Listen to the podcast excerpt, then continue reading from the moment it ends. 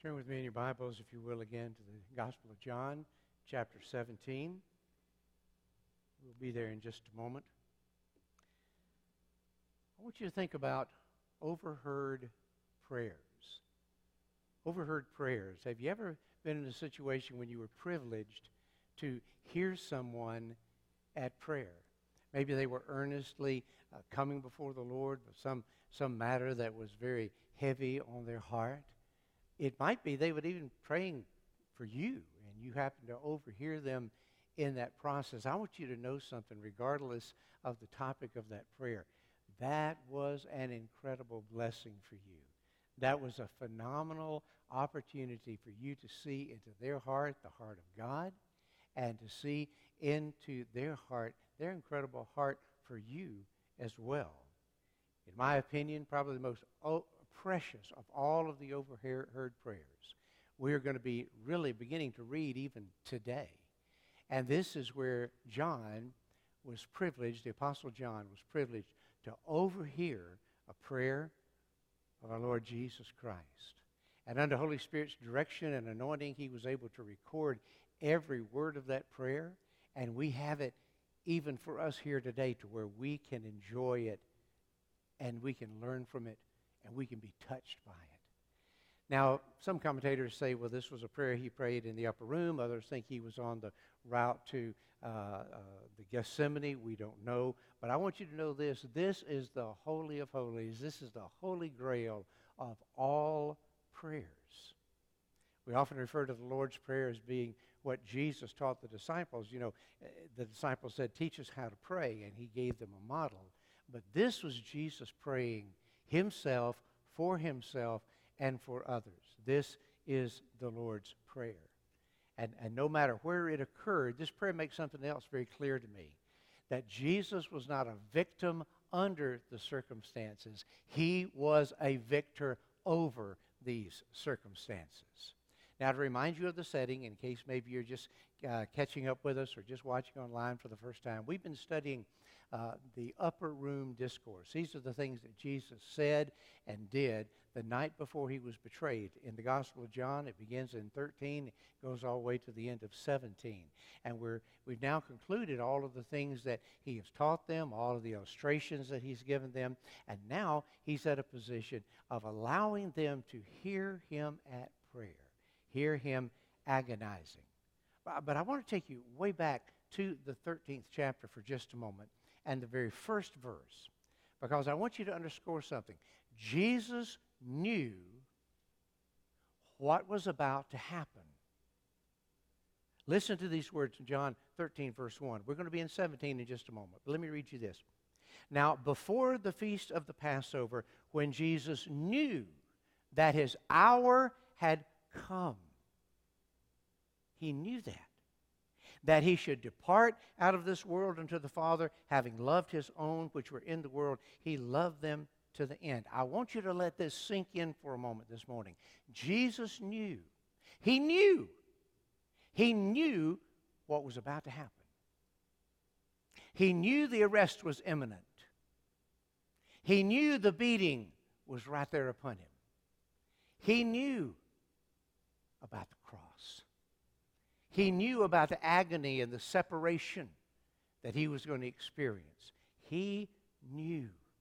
He also knew that by giving his life an atonement for the sin of mankind, by suffering the crucifixion and by rising again, he was going to secure eternal life for each and every one who would believe upon his name. But that didn't minimize the utter dread the utter horror of what he knew was before him. So, as we come to this point in our reading today, we are, beginning to hear him draw together everything that he's been teaching there in the upper room and begin to voice his heart to the Father. Will you start reading with me? John chapter 17 and verse 1. Read along with me, please. Jesus spoke these words. He lifted up his eyes towards heaven and he said, Father, the hour has come. Just like you said in 13th chapter, verse 1. The hour has come. Look what he says. Glorify your Son, that your Son may glorify you. As you have given him authority over all flesh, that he should give eternal life to as many as you have given him. And this is eternal life. That they may know you, the only true God, and Jesus Christ, whom you have sent. I have glorified you on earth. I have finished the work that you gave me to do. And now, O Father, glorify me before together with yourself with the glory which I had with you before the world was. Pray with me. Holy Spirit,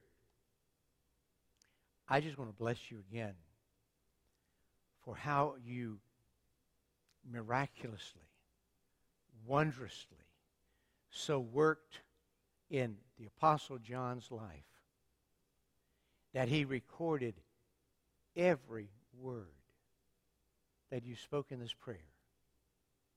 And not only did he record them, but Holy Spirit, you have watched over them over all of these years, protected them and kept them absolutely the same. So, right here today, we may read and hear the eternal, infallible Word of God. The very prayer the Son of God uttered to God the Father. Speak to our heart, Lord Jesus, as only you can. In Jesus' name, amen. Now, as we read through this 17th chapter, I'm not going to read through it all today, but as we read through that, you're going to naturally see a progression, a progression of thought, okay? Jesus begins praying for himself. And, and he's thanking God, I, I've been able to accomplish all of the works you gave me. I've been able to share all of the words you have given me, and now I'm returning to you. Then he turns his prayer to these disciples, to these who are gathered around him that are listening to him. And he prays for them that they will be sanctified, that they'll be kept from the evil one. We'll look at all that as we go. And then as he comes towards the end of this prayer, he begins to pray for you and I. He makes it abundantly clear. He's focusing way into the future of those who are going to believe on him because of the testimony of these men. Now, these three sections actually reveal to us four wonderful privileges that are mine and yours because of who Jesus is and what he's done, and because he went to the Father as he promised. So I want to unpack those for us today. We're going to deal with the, the first of those privileges this morning, and each one as our weeks go on. The first privilege is this you and I get to share the life of God. You and I get to share in the eternal life of God Himself. That's mind blowing all by itself. Listen to what he says there in verse 3. And this is eternal life, that they may know you, the only true God, and Jesus Christ, whom you have sent. Now, John will pick up on this theme many times in his writings, but jump with me, if you will. I'll read it for you, but this comes from, from uh, 1 John chapter 5 and verse 11. And this is the testimony God has given us eternal life. And this life is in his Son. Wow. And verse 20. And we know the Son of God has come and has given us understanding that we may know him who is true. And we are in him who is true. And then he says this in his Son, Jesus Christ. This is the true God and eternal life. Jesus Christ is the true God and is eternal life. Now, let me ask you a question. If you knew that you were going to die tomorrow, what would you be praying for right now? If you knew you were facing death tomorrow, what would the essence of your prayer be now? Maybe you would be praying, God, if it's got to happen, make it come fast. Lord, if it's got to happen, then, then please don't let it hurt too bad. What, what, would you, what would you be praying if you knew that in a matter of hours your life was going to be forfeit? Jesus didn't pray for a sedative. He, he didn't pray to be taken out of this whatsoever. What he prayed for, what he began to pray for, was right where he started in that model prayer that he gave us in Matthew and in Luke. He started with the glory of God. In the model prayer, he said, Hallowed be thy name. That means, God, may your, may your name, may your person, may your character be magnified, be demonstrated in our lives. Very similar to what he says right here. Now, we put together all that we've learned from John 13, 14, 15, and 16 and bringing us to this point right here. We learn that we have really, and once we're saved, we have joined into, we've become part of the very life of God. Part of the very life of God. We're united in Him. And, and now He's asked the Father to make us one, even as He and the Father of one. His life flows through the yielded life of His children. That's what we're learning. His life is our life. His life is flowing in us and through us. So here, here are three things I want you to pick out from this very first wonderful truth. The first one is this put it in your notes. We join with Jesus as we share his glory and as we glorify the Father. That's verse 1. We, we share in his glory as, as we have his glory in us and as we in turn glorify the Father. Uh, here, here we see three things very quickly. We see glory gone, glory given, and glory returned. You see, when Jesus left his eternal state of glory, when he left heaven, he, he had to leave behind some of that magnificent glory. You just can't put everything God is into the narrow confines of flesh and blood. All that could be put in, he put in, but he, you couldn't put everything in. So he left some of his glory behind. That's glory gone. But then on planet Earth, by doing everything that God gave him to do and by saying everything that God gave him to say, he gave glory. That's glory given. He gave glory unto God. And now, as he's going back to heaven, all of that glory that was his before is going to be reinstated. That's glory returned. Now, what is this I'm talking about? What is, what is glory? Glory is the manifest presence of holy God. The manifest presence of holy God. We've got some visible, very visible uh, scenes of that in, in the Old Testament. Uh, God let his presence be known. Remember, by the, the, the pillar of a cloud by day and fire by night. Remember when, when he wanted to demonstrate that his presence, his glory, had come into the temple or the tabernacle, the great glory cloud, the Shekinah glory, would come and settle down upon it. And even in the New Testament, on that, uh, that Mount of Transfiguration where Jesus had opportunity to meet with Moses and Elijah, remember, it was that, that glory cloud that came down yet again. It's the manifest, holy presence of God.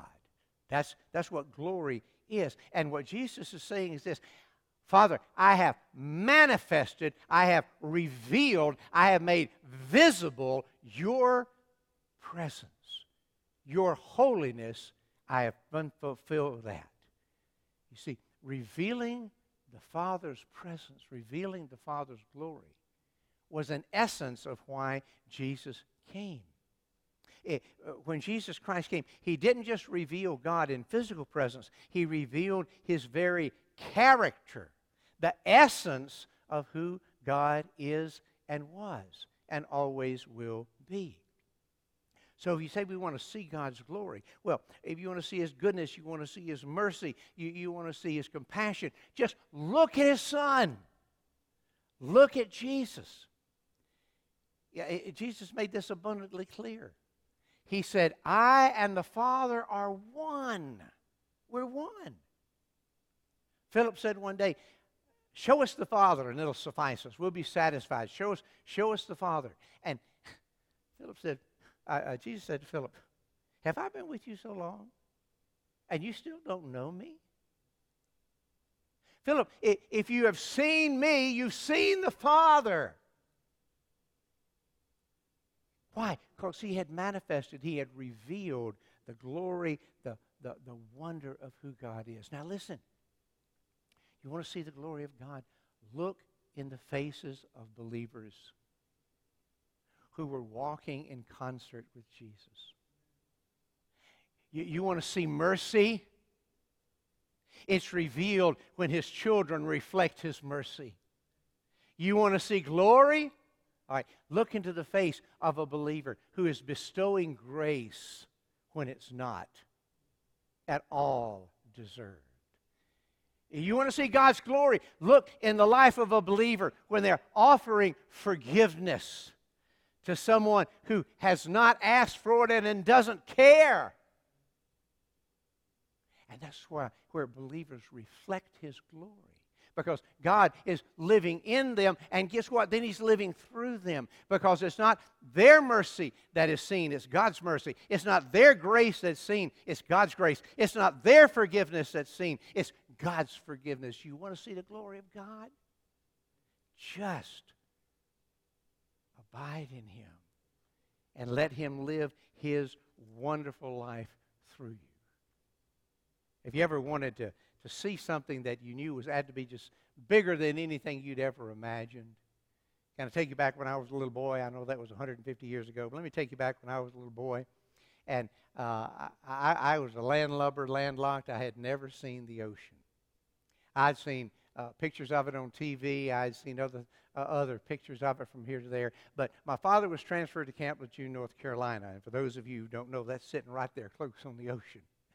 And I was so excited we were going to get to go to the ocean. Well, one day, sure as the world, we packed up on one Saturday. Off we were going to the ocean. I would get to see the Atlantic Ocean in person. I couldn't, I couldn't wait.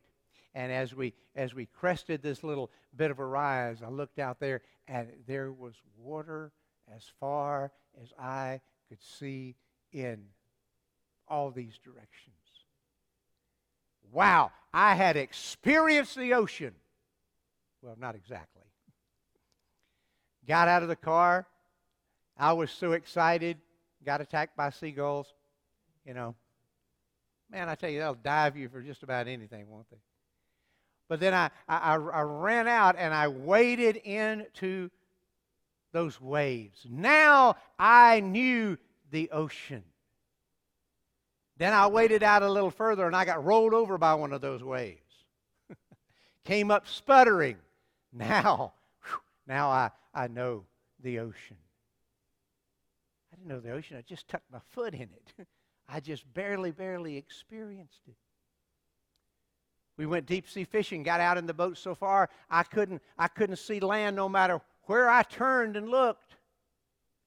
And we pulled some big old whopper, grouper, and red snapper out. Now I had experienced the ocean. No. Later, I'd go snorkeling over some of the most beautiful reefs, see the, the colors that absolutely amazing. Now I know the ocean. You get the idea, don't you? No.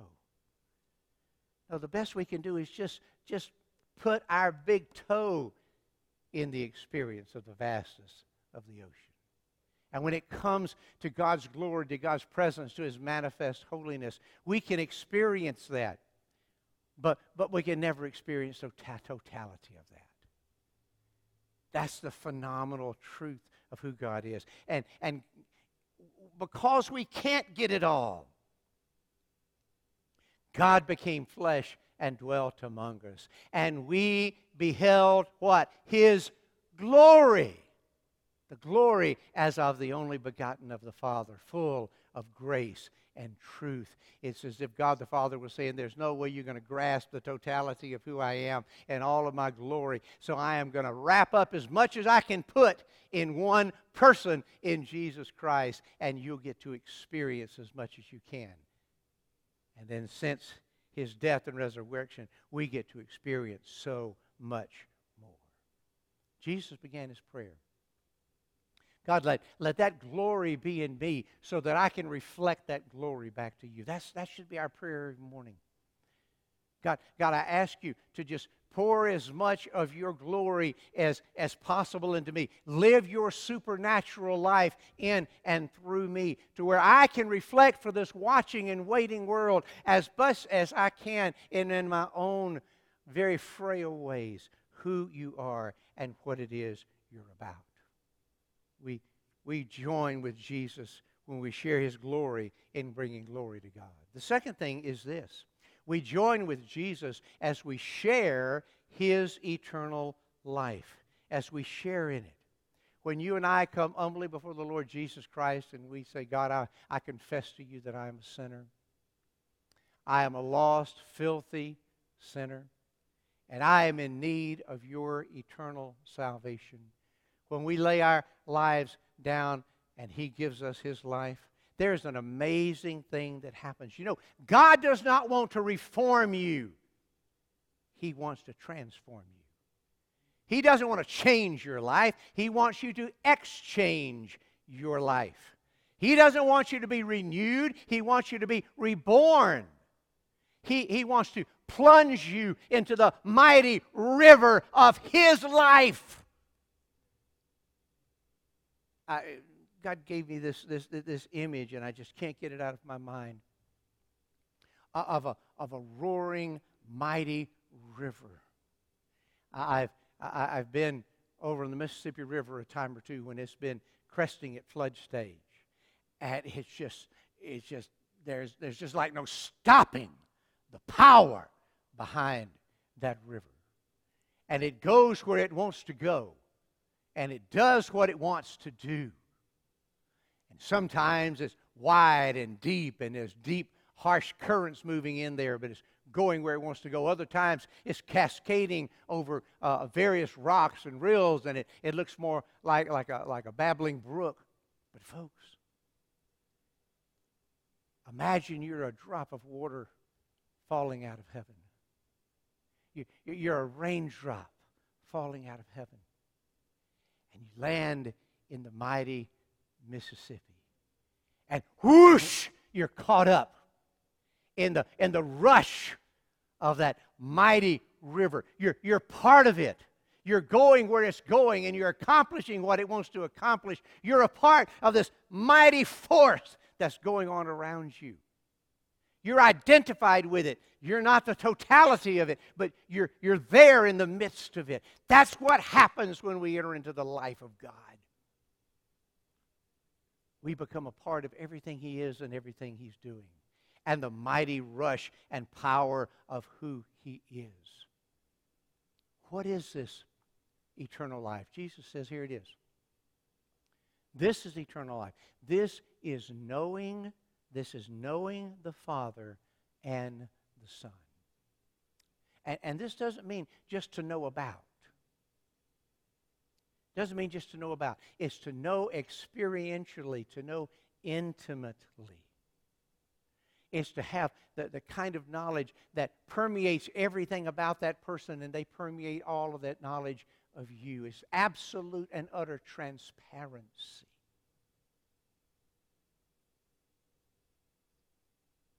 You know, I can tell you that I, I know my wife and I, I know my sons and I know my friends and such, but, you know, there's, there's a different level of knowledge to each and every one of those, isn't there? And the word he uses right here is to, to know experientially, but also to know intimately.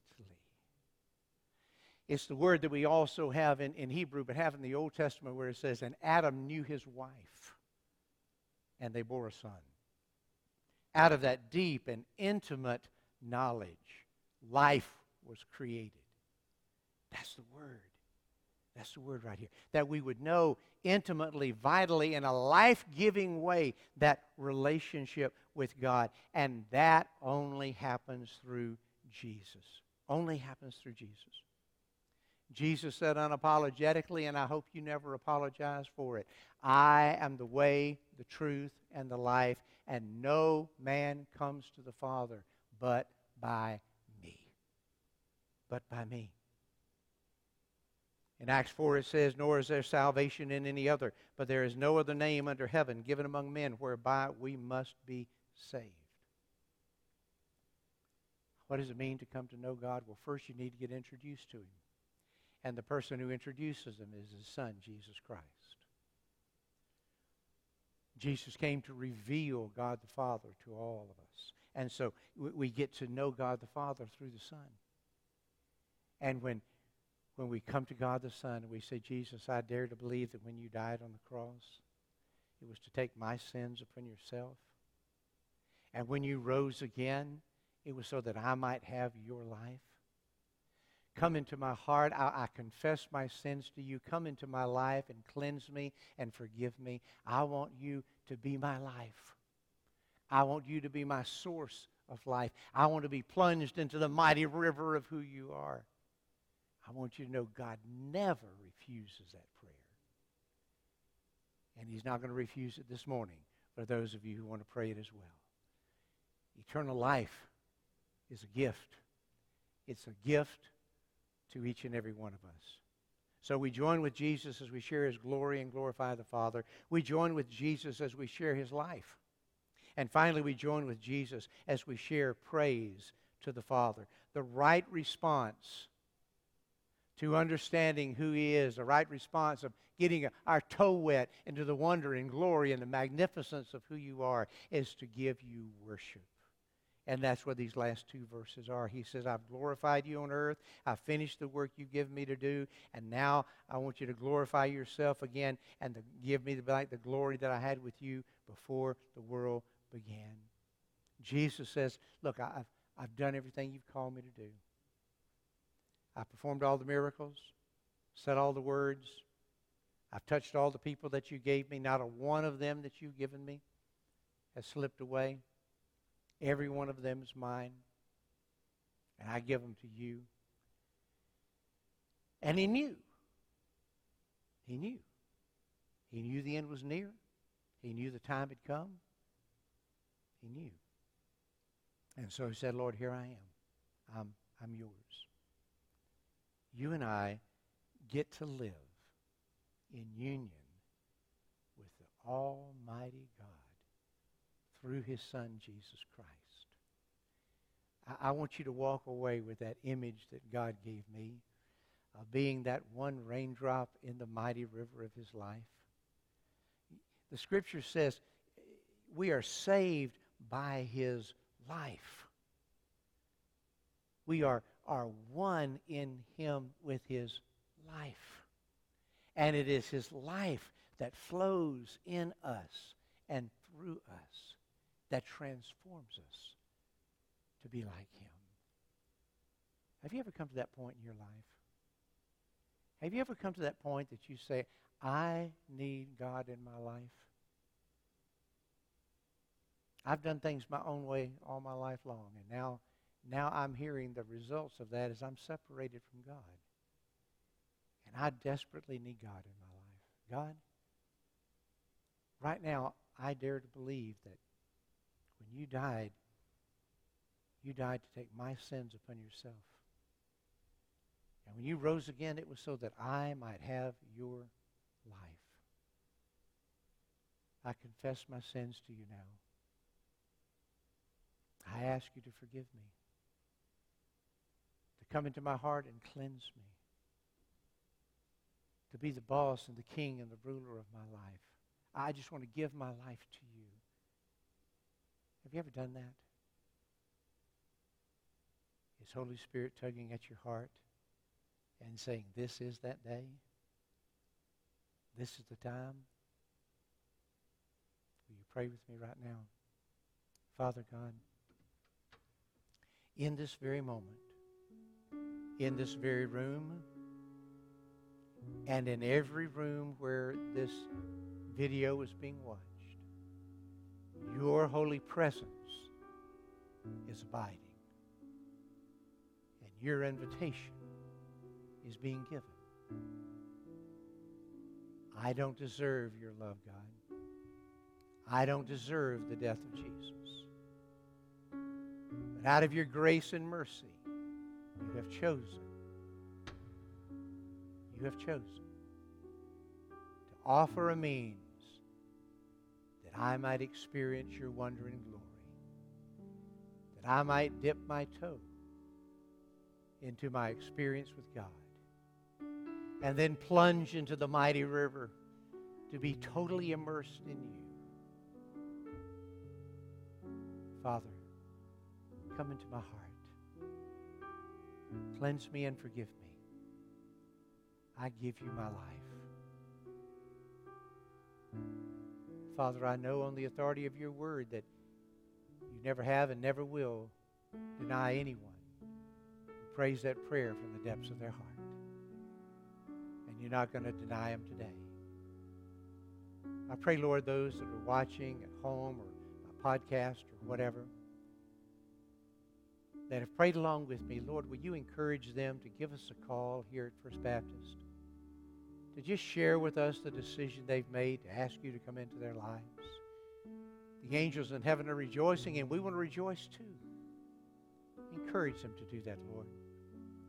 Now, for my brothers and sisters who are watching, Lord, we get to plunge into the life of God, to experience being surrounded and swept away by what you're doing in this world. May we relish that. May we glory in that. And put all the praise and glory right back to you. We pray this prayer in Jesus' name.